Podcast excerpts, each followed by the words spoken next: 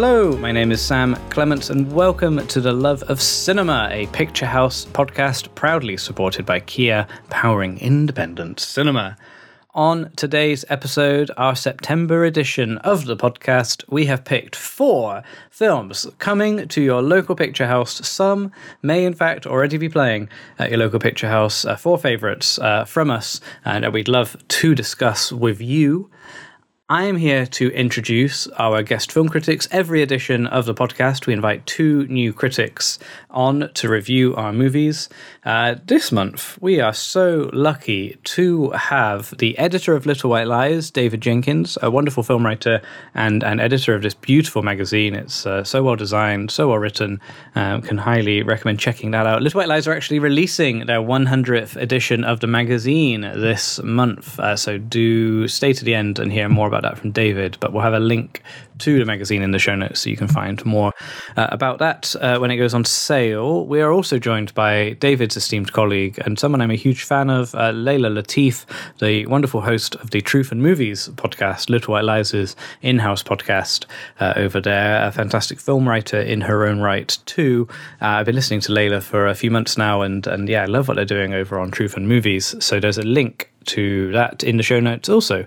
So we've got Leila, we've got David, and we've got four films, four films which are currently either on or about to be on at your local picture house cinemas. Of course, there are more films than four, um, you know, in cinemas uh, throughout the month of September. But we we just really wanted to focus on on a handful so we can make this a nice tight podcast. That's what we do. But for all listings, all things Picturehouse, you can check out picturehouses.com and see what's going on. We'll have special seasons, we'll have one-off events, we'll have all sorts of bits and bobs as we're talking about sort of wider picture house business, I will say on the 15th of September, there is a charity fundraiser at the Ritzy in Brixton for uh, the wonderful charity Refuge. Uh, it's a charity gala. It's lots of live performances. We've got comedy, we've got music, we've got poetry, everything in between. But the, uh, and a lot of the acts performing are members of staff at Picturehouse, uh, which is amazing. It's totally uh, driven by the team over at the Ritzy. But they have also got Kate Nash.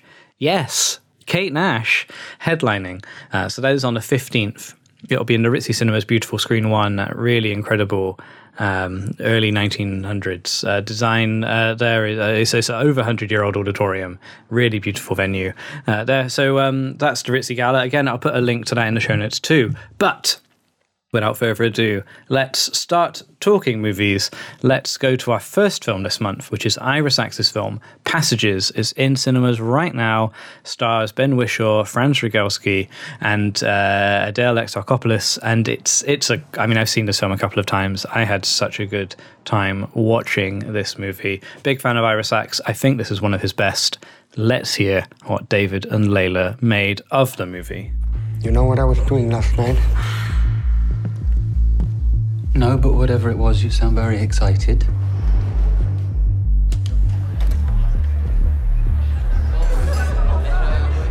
It's my party and my husband doesn't want to dance with me.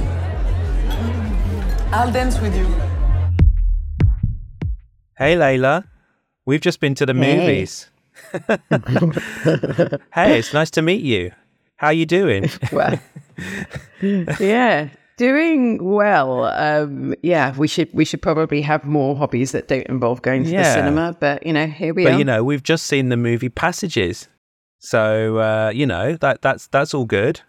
It, it was quite a strange one in a way because I was kind of led to believe that this was going to be the most kind of sexy, explicit, kind of you know raw film of the year, and like I was quite surprised to find it's like this very moving love story in many ways about a terrible guy and gender and queerness and all of these fascinating so, things. yes, it's the it's a new film by Ira Sachs, and um, he he he's been making films for for a fair while now, maybe about twenty years, and um, he's he's done lots of lots of nice things in the past, like Love Is Strange and uh, Keep the Lights On and um, Little Men. If you remember Little Men, the one about the kids, but. Th- this one is about a kind of I mean, it's kind of a love triangle in a way, it, but maybe there's a, it's a love triangle where it's a sort of l- love triangle. No, it's not a love triangle because the three parts don't really intersect. It's sort of like two parts going with one one point. Really, it's like a love arrow. Yeah, a poison A, lo- a poisonous love. a poisonous love why yeah a love v and um yeah you've got this uh, f- uh film director played by franz rogowski who's uh, a bit of a nightmare all told um you know but uh, he's a passionate man and he's in a relationship with with with another man played by ben Whishaw, and it, it- it's all set in berlin and they are the, the, and and um suddenly out of the blue Franz decides to have a have a relationship, like like move on from his his his uh, same sex marriage, and uh, have a relationship with Ad- Adele Exarchopoulos, and uh, and who's a school teacher, and, and slightly bemused by the whole situation, but kind of is rolling with it because it's quite an ex- exciting part of her her sort of humdrum life. So, yeah, I mean, did that setup intrigue you? Yeah, I found myself really impressed by what Franz is doing because he is kind of awful and so um in some ways, but you can kind of fully believe why these two people have chosen to be in relationships with him. He's still got that sort of very intriguing quality. But it's yeah, it's a much more sensitive and um, you know, interesting look at kind of queer relationships and at kind of I don't know the the sort of narcissists that we find ourselves entangled with. Then then I think the marketing suggested it's not just kind of see me buy a movie. Oh yeah, no. I think when I when I at the top then when I sort of said said that that Franz's character was a, was an awful guy, I think I was you know I was being a little bit facetious there. And actually, I think one of the interesting things about the film is that it is very non-judgmental on its characters, even if even if they might hmm. ostensibly and objectively be doing what we think are kind of awful things and and and things that are very sort of self-serving and and hurtful in many ways. Um, but but actually, like I think that that, his character is, you know, there there is a there is a tragic element to the character that that is that is very appealing, and um, also his uh, his costumes, which which uh, Oh, you know, yeah. the, the the the costumes go hard on this. They do. I mean, for a little kind of 90 minute, I do kind of feel that there was so much to kind of want to revisit because I mean, yeah, the costumes for one thing, but also like the the there's a few really beautifully delivered monologues. One particularly from Ben Whishaw towards the end, where you really kind of felt that these were fully three dimensional people, and every kind of choice about them that had been made from what they were wearing to kind of their to their language was so kind of specific. Absolutely. And talking in monologues, it wasn't a monologue, but it was a kind of a little sort of two-hander section. But like my my highlight of the film, although although Fr- Franz Rogowski is an actor, you can't st- even though you kind of can't stop looking at him. The sort of highlight for me is a, a section right at the end of the film where Adele and Ben Whishaw have this kind of heart-to-heart conversation, and some and some sort of revelations come out, and it's really like you know powerhouse moving Oscar reel clip scene. But Yeah. yeah. I could kind of picture a load of people choosing it for their like drama school auditions. Yeah, I think so. I think I think it's it's it's it, but it's beautifully done by both of them. Um, and even though I think Adele is is maybe i i- you know is maybe less of the you feel that she's less of the focus here, but I think she's like a very vital part of the drama. Let's go somewhere new. See worlds we've never seen before. So that we can feel inspired. Whether you're sitting in a cinema or in one of our cars, inspiration comes when we feel something new. That's why our electrified range is designed to take you on inspiring journeys. Kia, proud supporter of independent cinema. Kia, movement that inspires. Well, there we go. That is Passages by Ira Sachs. If you go back on this pod feed, just one episode, you will hear an interview with Ira Sachs when he was uh, in town a couple of weeks ago. So we've got Ira Sachs on our pod feed, and now we've talked about his film Passages. Wonderful stuff. Our next film is Past Lives, directed by Celine Song. And actually, right after the review by David and Leila, we will have Celine Song on the podcast. Celine Song was in town uh, a couple of months ago now at the Sundance London Film Festival, and our guest host at the time, Christina Newland, spoke to Celine Song while she was there. So we've got Christina Newland talking to Celine Song right after we hear what Leila and David made of the movie. Who do you think they are to each other? Hmm. I don't know. Yeah, this is a hard one. I think the white guy and the Asian girl are a couple, and the Asian guy is her brother. Or the Asian girl and the Asian guy are a couple, and the white guy is their American friend. You're not even talking to the white guy. Maybe they're tourists and the white guy is their tour guide. Drinking at 4 a.m. Yeah, you're right. That makes no sense. Maybe they're all just colleagues. I have no idea.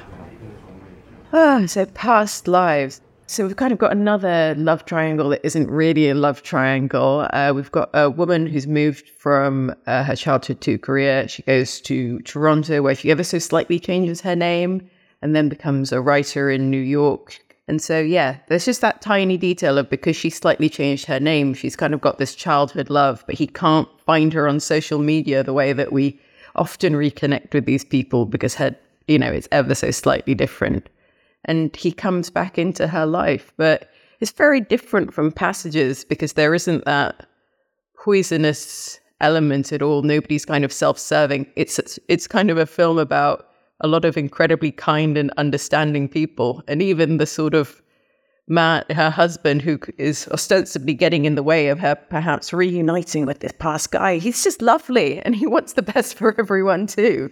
Yeah, I, I think it's a very kind of yeah, it's it's got that kind of wist, wistful, lilting vibe to it, and very, very kind of soft toned music, and you know, you, you you have all these kind of signifiers that you're in a you're in a sort of quite a kind of cozy place with this movie, but at the same time, that's not to say that it doesn't pull out some emotional big guns at some point. I think one of the films that director Celine Song has sort of talked about as being an influence is um, in the Mood for Love, the Wong Kar Wai film, and you can kind of you can kind of see in this in this uh, projected relationship that you know the two young characters are trying to sort of work out what m- their lives might have been like had they stayed together or had they been able to keep in touch. And and, and you kind of get that that part of it as well. But it's also you know it's also a film about kind of technology as well in many ways Yeah.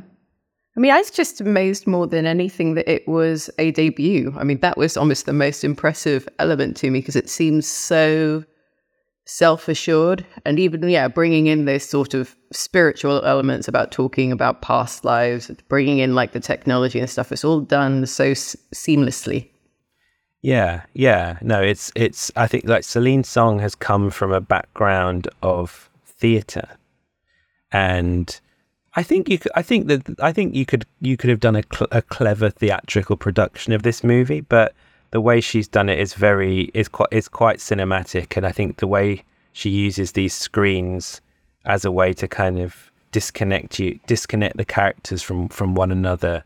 You know that this idea that you know even though we're kind of talking to people that, that who may be like heart, the, the other side of the world and having these kind of very um you know heartfelt valuable conversations with them not like that are kind of very emotional nour- emotionally nourishing uh sometimes it you know you, you that distance can can be too much to bear and uh yeah, but it is also it is that kind of butterfly. It's it's a bit butterfly effect film, isn't it? It's like a reverse butterfly Yeah. effect. Like what what would have happened had I done that, or or sliding doors for for those uh, those in the know. Oh, I was thinking of the Richard Linklater before trilogy. Um, and, you know, we there was a time where we were getting one of those every nine years, and I think now it's been 13. So I think this is going to have to fill the void until Richard Linklater gives a fourth of those. Yeah, no, it's uh, it's a charming film, and it's good. It's good to you know. Uh, uh, you hope that it's going to sort of do do some business because it's quite you know it's got quite a lot of uh, advertising around certainly around central London, and you know Yeah. you know there's there's obviously some sort of big big support behind it. Um, and you know I, I even think that in this kind of you know this this this climate now where it seems that that you know that there are more best picture nominees more best slots open you kind of you, you do you do wonder whether this this film it could could actually kind of go the distance in the same way that like uh, Parasite or Drive My Car did. That would be lovely, and I think Greta Lee being recognised for her performance would be a really well deserved nom. But you know, fingers crossed. It looks like the Oscars are just going to be a press release this year, so Yeah. who knows? So I'm here with Celine Song uh, for the Picturehouse podcast, um, the director of Past Lives. And I guess I wanted to start by asking you a bit about um, the autobiographical nature of the film and the script and um, how close it is to you in a personal way. Um, so you know, I think this uh, movie really was sparked from the moment where I found myself sitting in a bar in East Village, sitting between my child sweetheart and my husband, who I live with in New York City, and I was translating between these two guys and feeling like something really special was happening between us. That you know, I've sort of become a bit of a portal or a bridge between these two uh, men, but also these two languages and you know culture and all that. And I think that um, that moment moment was really inspiring.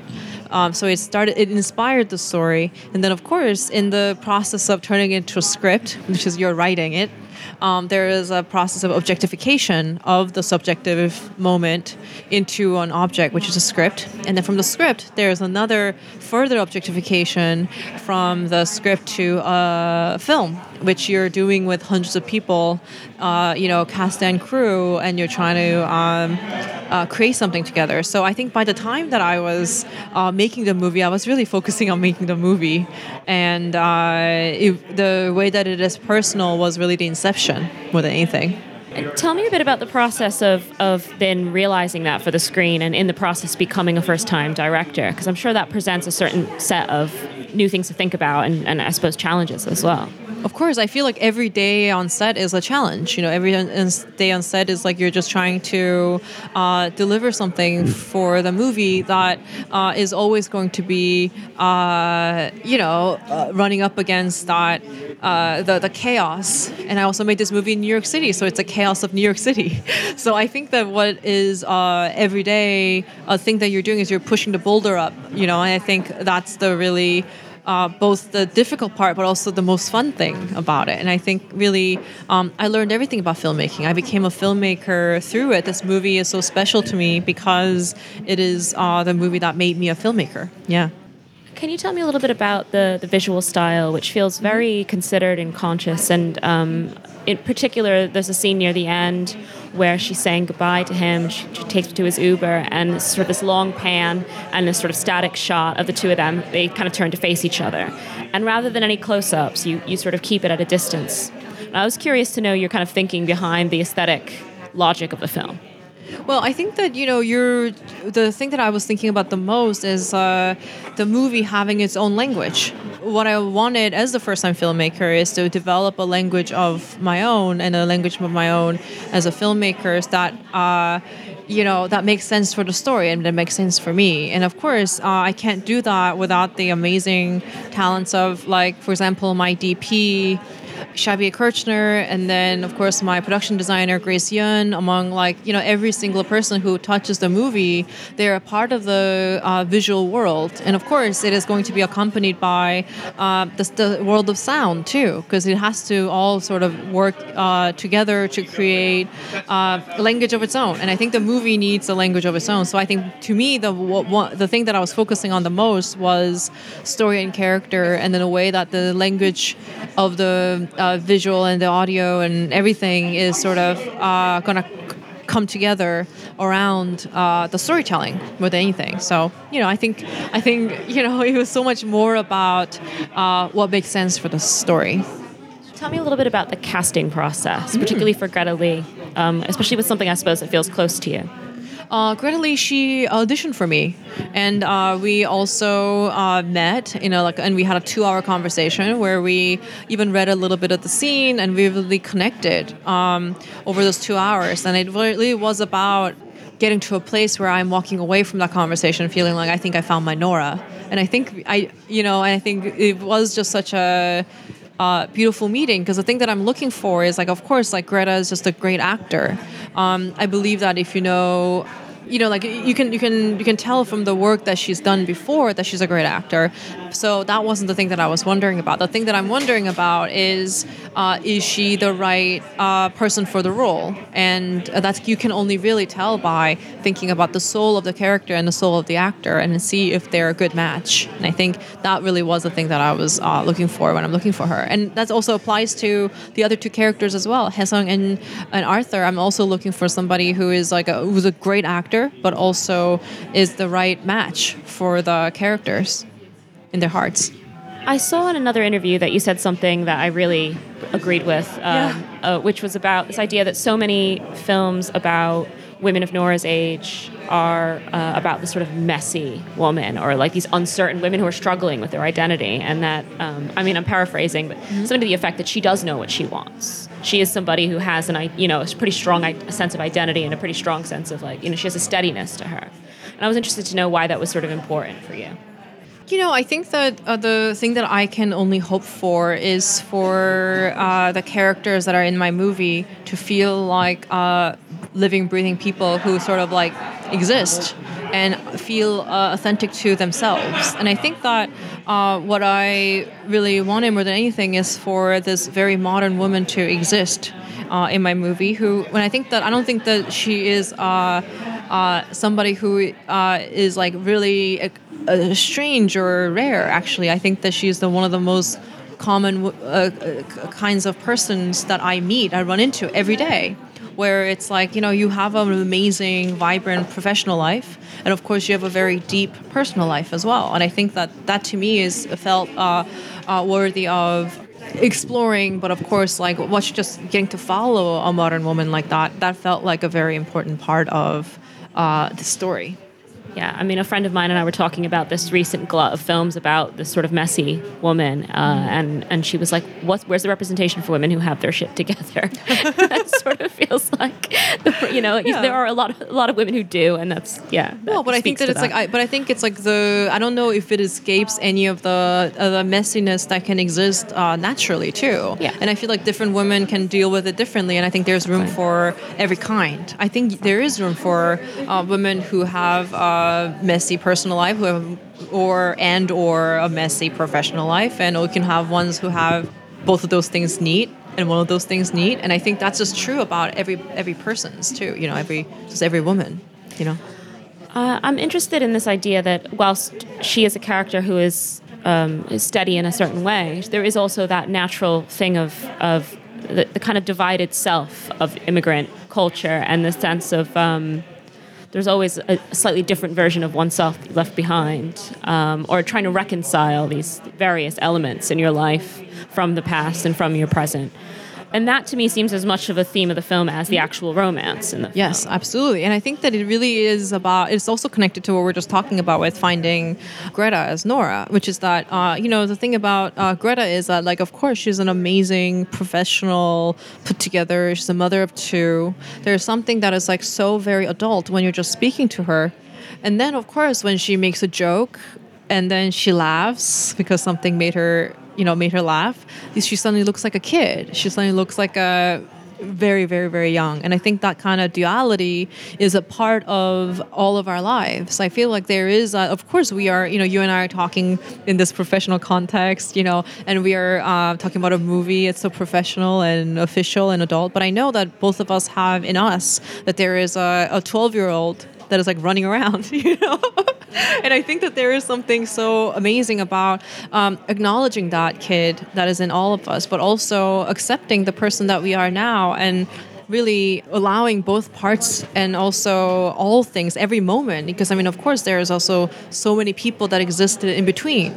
There's a kid who existed who in college for me or who's a kid who existed in uh, my you know like my mid 20s you know? I think that there is a kind of an amazing thing where every it's not just even the duality of a kid and the adult. It's also the kid, uh, the the multitudinousness of uh, every single moment that we have ever lived. And of course, and I think that's really what past lives is about. You know, it is about the. It's not just. You know, it's not just one. It is uh, every moment that we are leaving a past life uh, behind and moving on to the next one.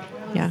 And this idea of, I guess, the choices that we might have made in those various iterations of the self, which is so so beautifully sort of manifested in the film with this with this romance, almost romance, not quite romance. Yeah, well, I think that it is meant to play with the form of romance, and it's I think that it is a romantic movie in that, in, but in a way like a Sturm and Drang. You know what I mean? In a way that time and space will push human beings, and I think that really is what the romance is. And of course, it's a movie about love. You know, maybe it's not the most traditional romance because it's not about choosing which guy.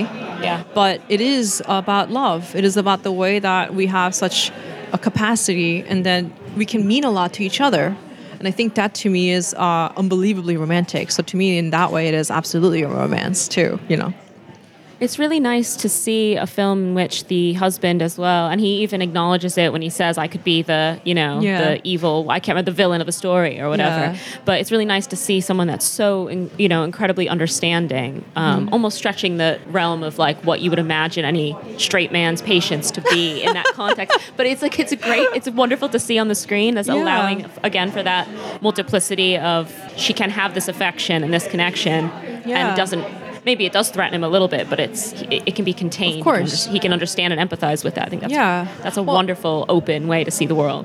Exactly. Well, I think that we still, um, you know, the movie still is about uh, extraordinary things that ordinary people do, and I think that that kind of empathy and that kind of care and love is, uh, I think it is as aspirational as having a superpower, right? And I think that it is also something that I think that we can ask of each other, and I think that it's something that, um, you know, like I think is so interesting to me because uh, so many people feel entitled to uh, power and money and things that, um, or a sense of something that people feel very comfortable feeling entitled to those things. But the thing that people, I think, I found often not feeling entitled to is love from their loved ones, you know, from the people that we are engaging in intimate relationship with. And I think that to me, it is absolutely a part of it. And it's like not something that um, is too much to ask. It is actually just enough to ask that we see each other and that we understand each other and we keep making an effort to get to know one another because that's what we're all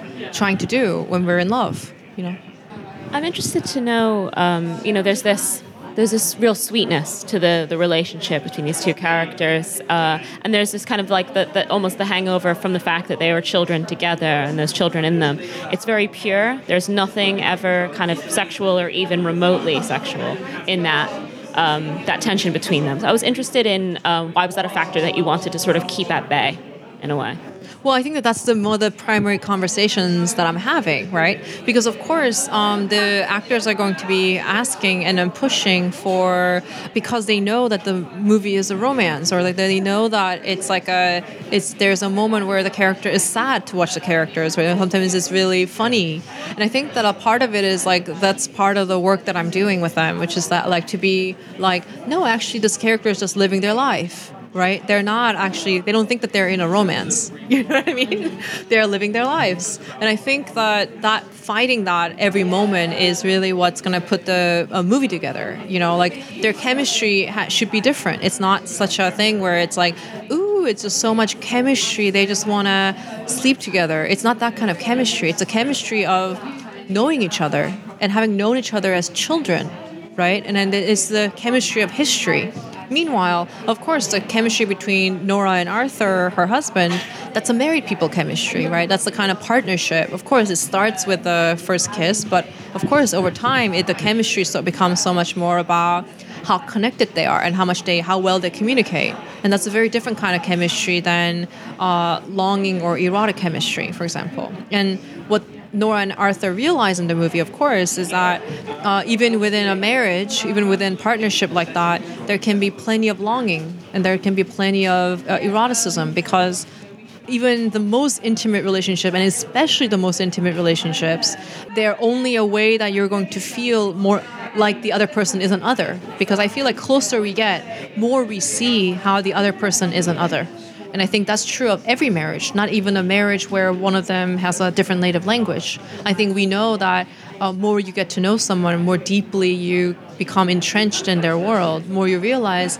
actually this person has different subjectivity. This person has a different history, different life, different part of their lives that I don't have access to. And I think that to me is what's so uh, powerful about Nora and Arthur's marriage in the film, and there's plenty of longing there. And of course, there's a completely different kind of longing between Nora and Hae Sung, which is the longing of a life that they haven't lived, right?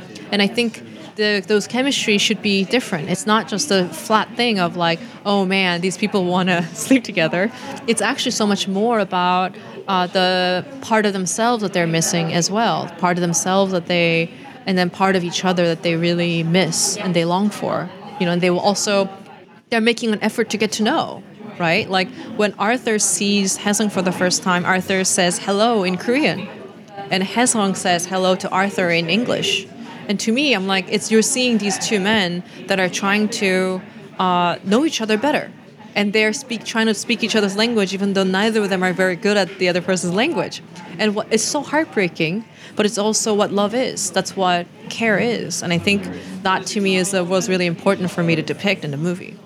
Can you tell me a little bit about the reception to the film uh, since Sundance, and maybe what surprised or struck you most about either critical or audience responses to it? Well, I think that it has been so uh, wonderful and so positive, and you know, everything is just like everything that one dreams of for every one of their movies, right? And I think uh, it is so amazing that it is happening for my very first movie. So I have nothing but you know excitement and joy and like woo like that's really the primary feeling for all of it and i think that um, the part of it that is surprising is like it's, it's all surprising because i think that you sort of make this movie uh, in a way that feels like you have your own integrity around and you make something that you feel connected to uh, yourself and everybody who worked on the movie feel connected to it themselves. And it's a bit of a secret we have you know that we share me and everybody who worked on the movie this movie. And you you and you uh, hold on to that secret. And of course when we uh, showed it to that audience at Sundance uh, in Utah um, which was the first audience uh, there was something amazing where um, it is both uh, letting go of something which is the idea that this is a secret you have but of course, then you get to uh, let the movie walk and meet the audience on its own. And I think that to me has been so amazing. And then, of course, like you hope that uh, the movie is uh, met with open hearts and kindness and, uh, and, the, and the willingness to come along. And then when you see that, it's only joy. You're so you're just so happy that that's happening more than anything. Well, congratulations on the film. It is really beautiful, and Thank I do you. think everyone everyone do- has responded in that way to it, which yeah, is really nice. I'm so happy. Thank, you so much for your time. Thank that you, was that was so great. Brilliant interview there by Christina Newland. Thank you so much. Thank you, Celine Song, for joining us uh, for the episode of the podcast. And thank you, Leila and David, for your thoughts on the movie. The film is in cinemas right now. Uh, it's going down a real storm. I love this film. I think it's fantastic. I, I was blown away. I particularly love the soundtrack, uh, which is by two of the band members from Grizzly Bear, a really great indie band if you've not heard them. And uh, they've got a song over the end credits by Sharon Van Etten, who's uh, an amazing, such an amazing singer, and wrote an original song for this film, which really adds to uh, just how special the movie is. But yes, totally agree with what Leila and David were saying. I think this film is is fantastic. One of my favorites of the year so far. Moving on to a film coming out later in September, we've got Craig Gillespie's Dumb Money. The film has just had its world premiere at the Toronto International Film Festival, uh, which is why this podcast is slightly late. We we weren't allowed to release our review until we uh, until the film had its world premiere. Totally understands that. You don't want to ruin it for the people at the Prem. Uh, any spoilers? Although the film is based on true life events, so maybe maybe less prone to spoilers than other types of movies. I had such a good time watching this. It's from the director of I, Tonya, from Lars and the Real Girl, uh, more recently Cruella um, for Disney, starring Emma Stone. It's uh, Craig is, is a really versatile director, and it's always exciting to see what he's picked to do next. And the story that is told throughout Dumb Money is fascinating. Uh, quite a recent real life story, but I definitely didn't know all the detail about it. And uh, and the film does a really good job of, of explaining that in quite a comic uh, way at times. Uh, it's also quite a serious film at times.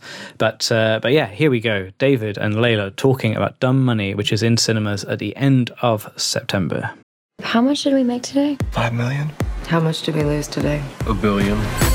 You got rich dudes pissing in their pants right now.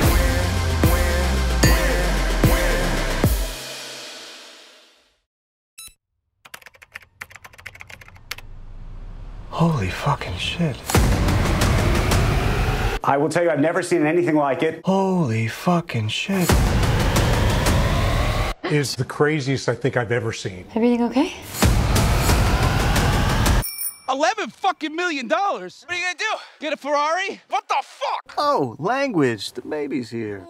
Well, dumb money. Um, it's. I think it's pretty. uh, I'm. I'm. I'm going to struggle to give a plot synopsis to this one because it's quite. It's quite in depth uh, stock trading talk. But to, I'll try and be very, very, very pithy about it. It is set around the 2020, 2020 2021 GameStop short squeeze in which a Reddit thread of uh, retail investors who are referred to as dumb money, which means they are like small, small fry, little pocket change investors who uh, who are considered by the big Wall Street fat cats as dumb. They kind of happen upon this sort of moment of collective action where they decide to rally around some some stocks uh, which have been hyped by a guy who goes by the name of Roaring Kitty, aka Keith Gill, who is played by Paul Dano, and it, it's a kind of like David David and Goliath story in many ways. Yeah, I mean, it's. Uh, I've listened to a couple of podcasts explaining the phenomenon to me, and it really is the wildest story. I think we all have like the kind of vague recollection of like, remember the time that like Reddit took on Wall Street for a bit? I'm not really remembering what happened, and what happened was utterly bizarre and kind of continues to be pretty bizarre. That community still exists on Reddit. You can go and check them out. They are a wild Wow, yeah. group of people. But yeah, this was quite fun. I mean, I'm it's it's interesting the way that they because those Reddit communities are so nightmarish and chauvinistic and obnoxious a lot of the time, and it kind of captures that in like a really fun way of the hip hop. Like a lot of the things where like Wall Street guys like Seth Rogen and Nick Offerman are being taken, you know, taken down by you know little Paul Dano in his basement. It's kind of done with all this like really fun hip hop that kind of suggests they're like he's kind of cucking them almost a Yeah. way.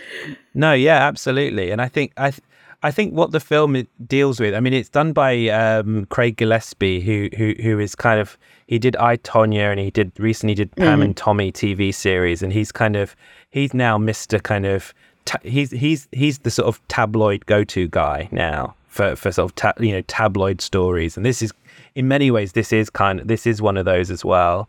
Um, but I think what the fi- the film is less about that phenomenon. Uh, it doesn't really go too deeply in, into into what that what what what it means beyond some some quite fl- like, flashy montages.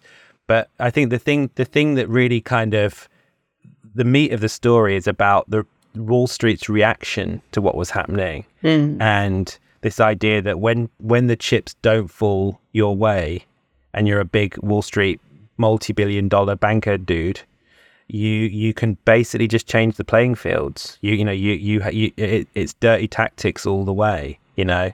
It's it, you know that's the stuff that really kind of uh sets sets your hair on end.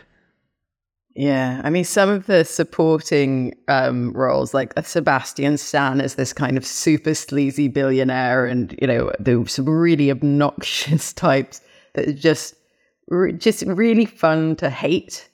Uh, I would say, but also it's like a really good amount of suspense that he brings to it because the whole thing becomes like their stocks are going up and up and up, and but they're kind of like a cult and nobody wants to sell because that would be a betrayal. But it's like you're almost like screaming at the screen being like no just just sell and you can get out of all of your student debt so you can buy your mum a house. It's true. The the whole thing is that they the me the meme that they have is called is is, is the word hold misspelled H O D L which is which which is very very kind of memey thing to do. But but yeah. you know that that there is this idea that but the the the the the, the, the collective action spawns from this Reddit channel, and everyone is on side with this guy, and everyone's just following uh, Roaring Kitty, and he even he is some like the the the thing that makes him such a, a, a kind of interesting character as someone who people can can can rally around is because he is he's disarmingly honest and he Mm. his whole thing is that he when he does his like YouTube videos where he talks about his his sort of portfolio and he, he gives sort of daily updates on his on his kind of abiding love of GameStop stock. He he ha- he prints his balance sheet on the screen every day, so everyone can see exactly what money he has, what it's making, where it's making it. So there's no there's no secrecy. It's completely open source. It's it's that he is the kind of anti Wall Street. Yeah. It's so strange to think that there is like this second life that I've read about that goes on past the movie. I mean, that's the great thing about it is that like you watch the film and then it's like 40 minutes of research online just to find out exactly what happened. But they're still out there, this group of people. They still believe in. GameStop. And if that what they happen to predict comes true, apparently now each person would be the richest person who had ever lived in history. Oh, wow. so it's uh yeah, it's a there's a there's a sequel out there. Wow. Well, here we are. We're on the home straight, folks. We are on our final film of the month. We are talking about Cristian Mungiu's RMN, which premiered at the Cannes Film Festival in 2022. It is finally coming out in UK cinemas uh, this month at the end of September. And oh, boy, it is a film unlike anything I've seen for quite a while. Quite a bold piece of filmmaking, and uh, and yeah, quite a I guess I mean an absolutely fine film to talk about, but one of the more uh, challenging films I am sure because there's a lot to there's a lot to cover in a, in a few minutes. Um, but I am sure David and Leila will handle that with gusto. Over to Leila and David to talk about Cristian Mungiu's RMN. Am venit toate acasă și n-ai de ce să mai fie frică.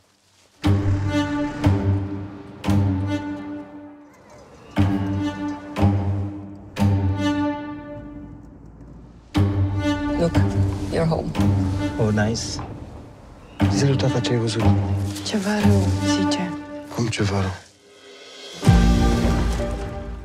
So, yeah, RMN. I mean, this was one where I was kind of expecting to come out pretty harrowed. I mean, it's Cristian uh, Mungiu, who is not somebody that makes very easy films. I absolutely adore his film, Four Months, Three Weeks, and Two Days. Um, I think he kind of delivered again. This was a this is a pretty impressive and harrowing portrait of a town which is kind of made up by all of these different quite recent immigrants in Romania, but then when there's another group of people that maybe might come and work in the local bread factory, some Sri Lankan women, they react to these immigrants with just such ferocity. And yeah, it's I don't know, David, were you pretty upset by it? I I mean, it took me a while to shake this yeah, off. I mean, it's a very kind of dealing with like massive current geopolitical ideas of you know how uh, I guess parochial small towners deal with these big shifts in the world that are happening today,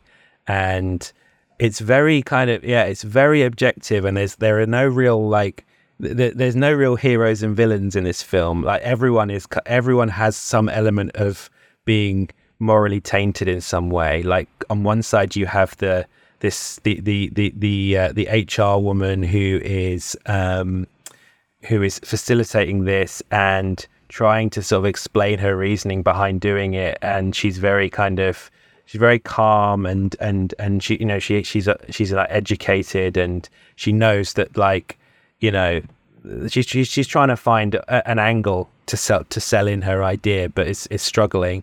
Whereas on the, on the other side you have the town townsfolk who are you know unemployed destitute you know in, in in deep poverty who need these these jobs but but you know aren't getting them um and there is the the whole like well if we if we paid you we wouldn't be able to run as a as a factory. So like you know deal with it. Mm. and then the the guy that we follow is the kind of the one who's he's the sort of go between he's the intermediary who is stuck between the two. Yeah, and then we've got that kind of uh, subtle kind of subplot about the relationship he has with his son, and this idea that kind of it doesn't really go into it too much, but like there's stuff that he had in a kind of rougher childhood that he's maybe inadvertently passing on. But yeah, it doesn't make massive judgments about it. It's quite matter of fact, and it also kind of bring quite subtly brings in factors around you know class as well. Like you know these people aren't just a monolith. Um, but yeah, it's I don't want to get into spoilers. To me, there was a little bit more ambiguity towards the end than perhaps I wanted. But that's probably uh, you know on on me wanting something from a master filmmaker, and I should be accepting what he's giving me. Yeah, I mean, you know, as you uh, without going into what actually happens, it does have a very kind of, you know, you you had to be there ending kind of, you know, where where. I mean, if you know we're we're we're we're having this conversation now, and if we were do if we were doing spoilers, I think we would definitely be mainly focusing on that ending and what it what it means. Um, it's it's a very kind of bold gambit, and it's something that is kind of the the seeds are, seeds are sort of sown throughout the film very subtly, and then it's sort of this thing comes to fruition. But yeah, it's uh, it's it's really intriguing, and I think I think the the title refers to kind of M. I think it's like MRI. I mean, we we uh, like a you know kind of MRI scan or an X. I think it's referring to like it's the sort of Romanian version of like X-ray, and I think what what that is referring to is the film as a kind of X-ray of society. We look, you know, it's looking under the skin at the in, at the internal organs and the, and the bones and everything inside, and seeing what's happening, and, and and and it's trying to almost give a bit of a diagnosis for for Europe at the moment as it is. Yeah, I, I also just couldn't help watch it as kind of the, a Christmas movie and like an anti-Christmas movie because it is set at Christmas and like you know your typical kind of Netflix schmaltzy Christmas movie is all about people learning to come together and like enjoy the power of Christmas and accept that we're all not so different after all. So that Christmassy element to it just added like a sort of a dark little uh, bit of flavor that I actually very much enjoy. Maybe this is what I'll watch at Christmas and, you know, feel sad about the world. Well, there we go. Those are our four films uh, which we've picked to cover on the podcast. Thank you very much for listening to those. Those are all in cinemas right now. Would highly recommend seeking them out in an order. Just because it's been out the longest, I would do Passages and In Past Lives. Those are in cinemas right now. And then get ready for Dumb Money on the 22nd of September and then RMN on the 29th of September.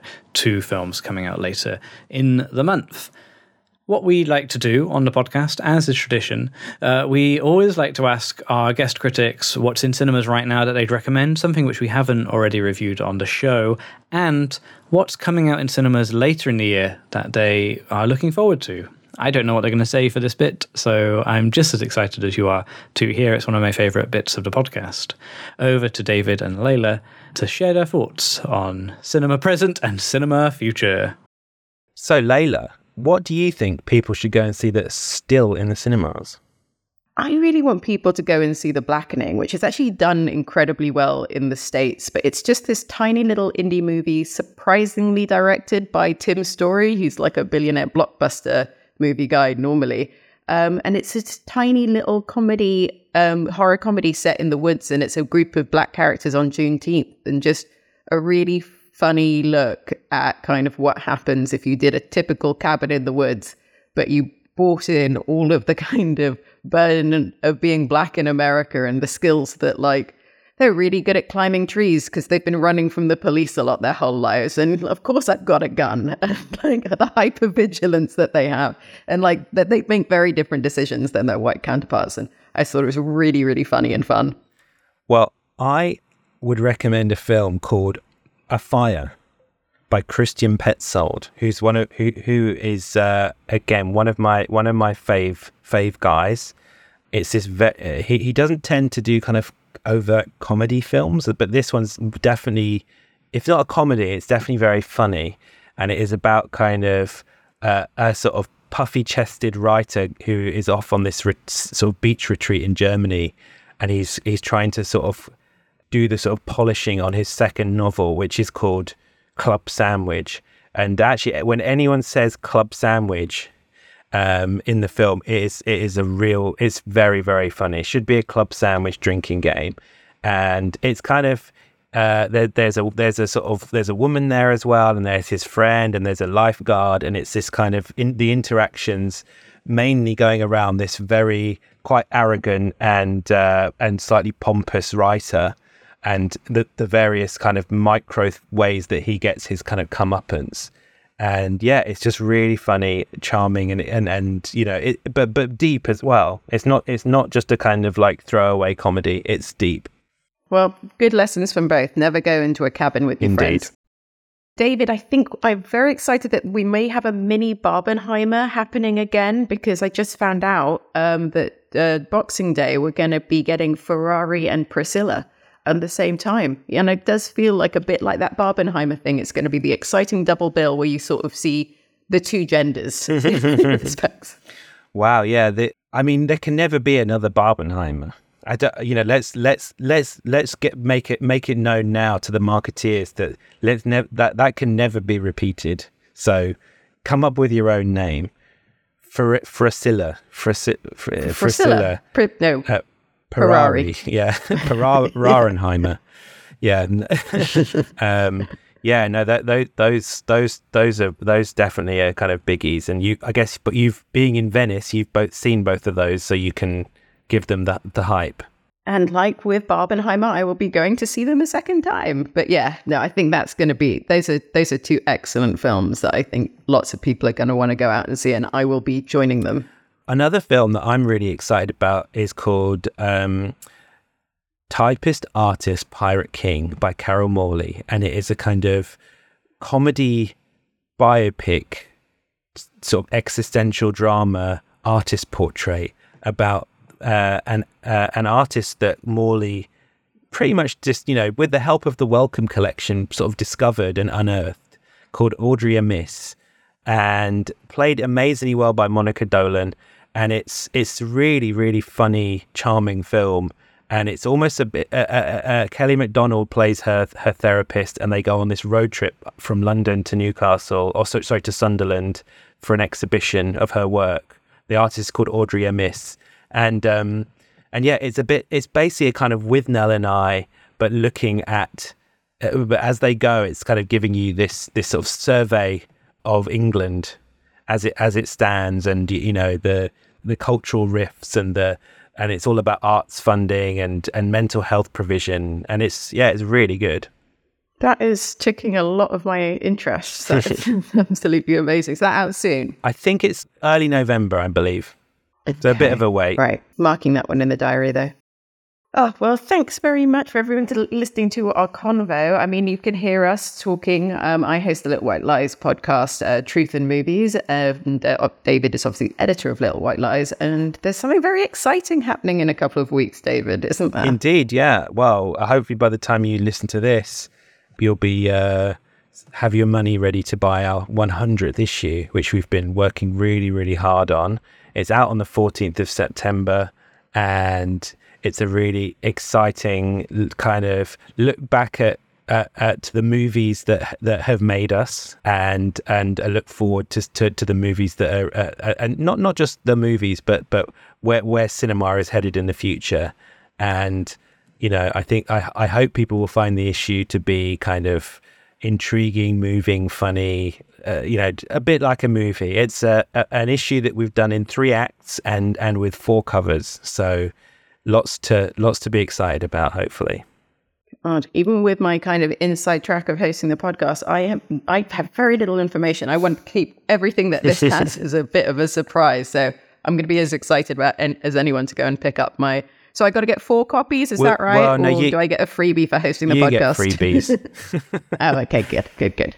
Well, thank you so much to Leila Latif and to David Jenkins uh, for joining us on this edition of the podcast. Thank you also to Celine Song, writer and director of Past Lives, and Christina Newland, wonderful film critic, who, who've all joined us, all contributed to this episode. We couldn't, literally couldn't have made the show without you. We also literally couldn't have made the show without Kobe at Stripped Media or our fantastic editor, Laura. Thank you so much, Laura, for, for doing this for us. Um, this show, because we record at different times in different locations and then we have lots of contributors, like five different voices. Uh, editing is always the sort of you know, the unsung uh, part of the uh, workload for the podcast. But I just want to shout out Laura, who's been doing such a great job with us. That's it. That's it for September, folks. But don't worry, we'll be back in October for another edition of the podcast with two new guest critics. In the meantime, we will have a few special episodes of the podcast. Do subscribe to our feed on your podcatcher of choice. Uh, that's where we drop our bonus episodes with uh, any writers, directors, actors, actors, etc., etc., etc., who may be in town. There are fewer of them at the moment because of the ongoing uh, writer and actor strike in America, but uh, but we've got uh, got a couple of directors coming up um, who are able to talk about their work. In fact, Craig Gillespie, the director of Dumb Money, is due on the podcast next. So subscribe to the feed. Please look out for that. I think that's it. I think that's a wrap on September. Whatever you end up watching at the cinema, please have a wonderful, wonderful time. And uh, and if you if you're one of those people who listens to lots of podcasts, you've probably heard podcasts mention this before. But if you are on a service such as Apple Podcasts or Spotify, do give us a follow. Do give us a star rating. It really helps support the show. It helps others see the show, and uh, and we'd be very very grateful. Any reviews as well, any written reviews, even if it's a couple of words, they always go down an absolute treat. Thank you very much for staying to the very end, and we'll see you next month. Goodbye.